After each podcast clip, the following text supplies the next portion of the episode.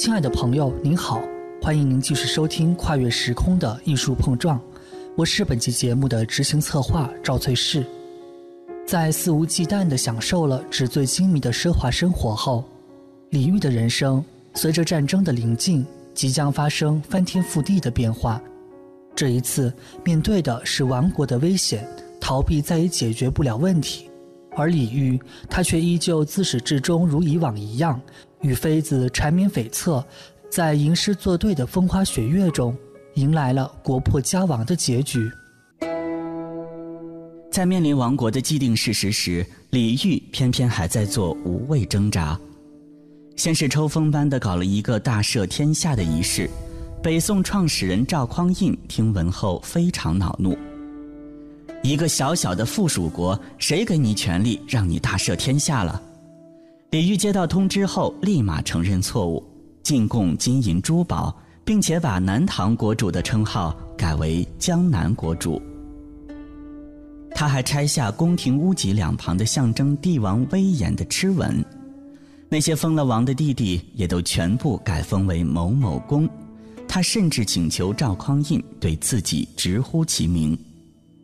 李煜希望用这种低到尘埃里的态度打动赵匡胤，希望不给抓到发兵进攻南京的把柄，只要南唐不在李煜的手里亡国，他就可以拖一天是一天，至少对得起祖宗和百姓。就在李煜把自己的国家搞得一团糟的时候，北宋的赵匡胤一刻也没闲着，他紧锣密鼓地为攻打南唐做准备。公元九七四年，赵匡胤以李煜拒绝来朝为借口，联合吴越发兵攻打南唐。南唐这个在李煜的统治下苦苦支撑了十四年的国家，终于走到了生死存亡的最后关头。在与赵匡胤军队交战中走投无路后，公元九七五年，李煜带领手下四十余名官员被俘至北宋都城汴京。赵匡胤将李煜囚禁起来，封为违命侯。从高高在上的一国之君沦为阶下囚，李煜的心中涌出无限苍凉凄惨。他提笔写下了著名的《破阵子》：四十年来家国，三千里地山河。凤阁龙楼连霄汉，玉树琼枝作烟萝。几曾识干戈？一旦归为尘土，甚夭攀鬓消磨。最是仓皇辞庙日，教坊犹奏别离歌。垂泪对宫娥。在那之后，李煜词的创作境界大开，从缠绵悱恻的风花雪月。转变为切入骨髓的凄凉悲壮，他眼界陡然也开阔了起来，生出许多人生感悟，境界越发深远，形成了独特的风格，并为词的创作做出了巨大的贡献，后人称他为词帝。然而这一切，都是以亡国为代价的呀。江南。跟北方的环境不太一样，生活比较富裕，比较舒服，也就比较颓废。通常我们可以说，人在比较寒冷、比较辛苦的环境当中，他会奋勉工作。可是，在江南，天气很好，很温暖，然后出产这么丰富，鱼米之乡，所以他就少掉了一个创业上的这种用力的东西。尤其到了第三代李后主。我们称为后主，就是亡国的这一代了。他年轻的时候吃喝玩乐，我们可以看到那个时候他就很喜欢唱歌，大概在今天的话是整天泡在卡拉 OK 的那种人。那喜欢唱歌，然后喜欢跟女孩子在一起，呃，嬉嬉闹闹。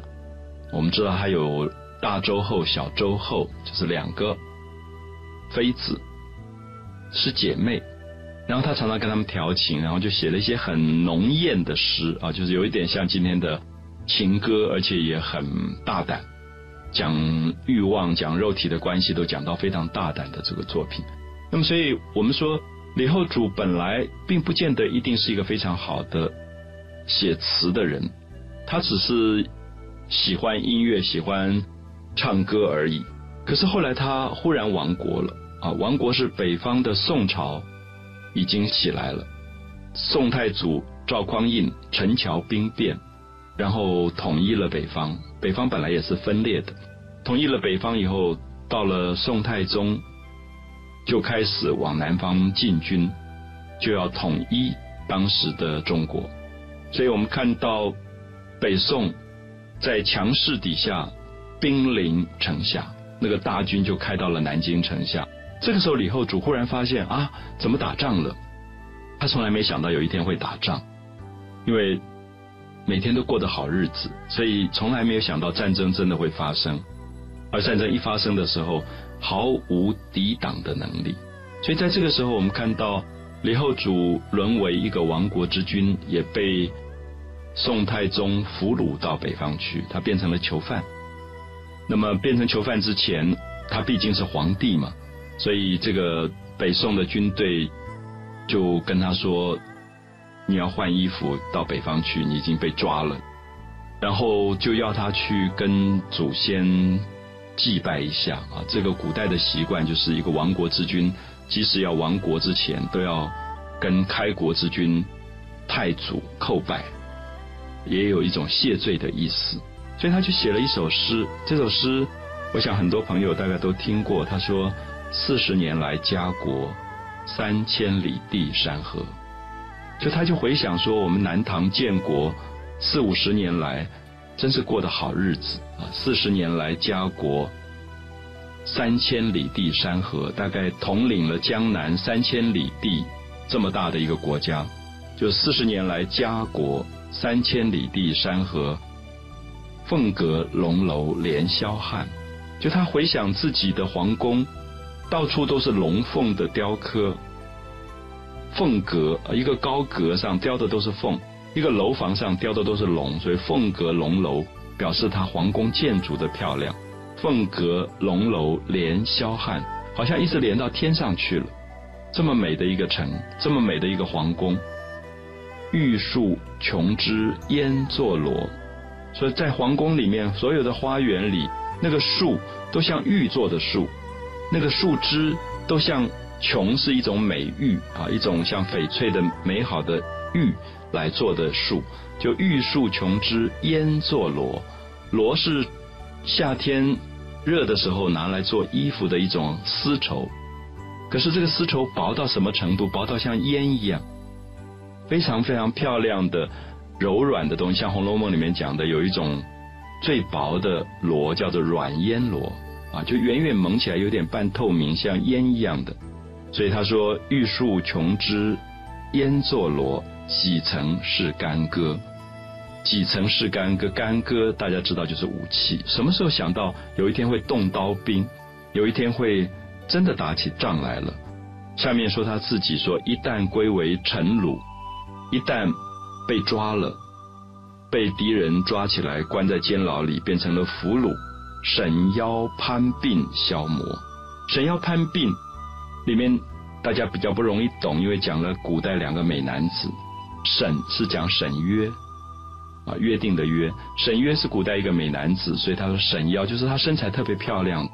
所以这个皇帝很有趣，他觉得他自己很美。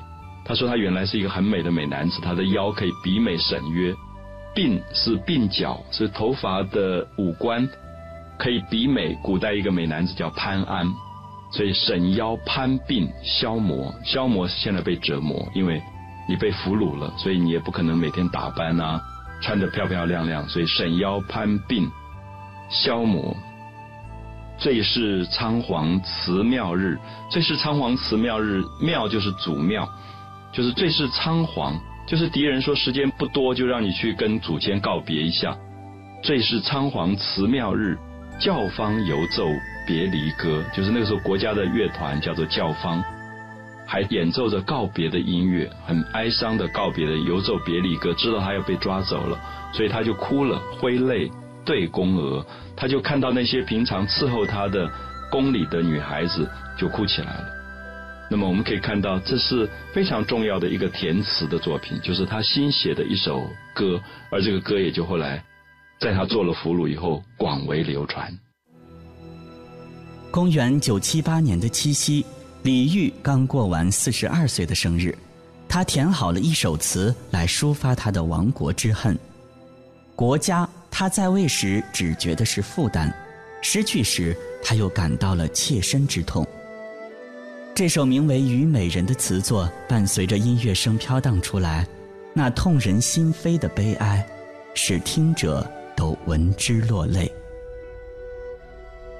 春花秋月，何时了？往事知多少？小楼昨夜又东风，故国不堪回首，月明中。雕栏玉砌应犹在，只是朱颜改。问君能有几多愁？恰似一江春水向东流。北宋君王听见了，看到李煜在如此境地之下，还在思念国家，难道想复国不成？于是派人送来一杯用剧毒毒药制作的毒酒。喝下会五脏俱裂，痛不欲生。随后，李煜喝下了这杯毒酒，痛苦使他的头和脚蜷缩在一起，成为一张弓的形状。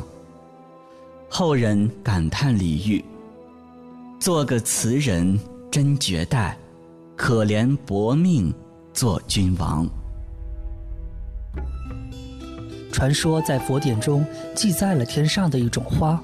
它白色而柔软，散发着清幽的香气。只要是看到此花的人，心中的邪念自会去除。而在人间，这种花是春天开放的最后一种花，它的名字叫做荼蘼。当它努力绽放芬芳的时候，表示春天已经过去了。开到荼蘼花事了，荼蘼的花语正好是末路之美的意思。南唐后主李煜。也就像是错来到人世间的荼蘼，他是那样的单纯、自然、率真，毫不消逝。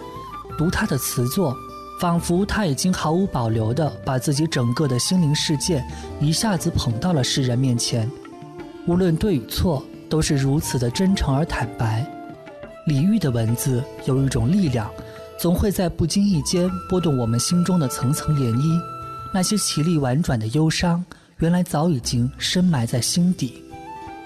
当我们在某一个美丽的夜晚，一遍又一遍读着李煜用血泪写成的文字时，会生出一种恍惚，总觉得他似乎从未走远。感谢您收听《跨越时空的艺术碰撞》。想了解更多艺术传奇，欣赏高清画作解读，收听往期精彩节目。你也可以关注凡尘工作室的微信公众号，凡是非凡的凡，尘是清晨的晨，我是赵翠氏，我们下期节目再见，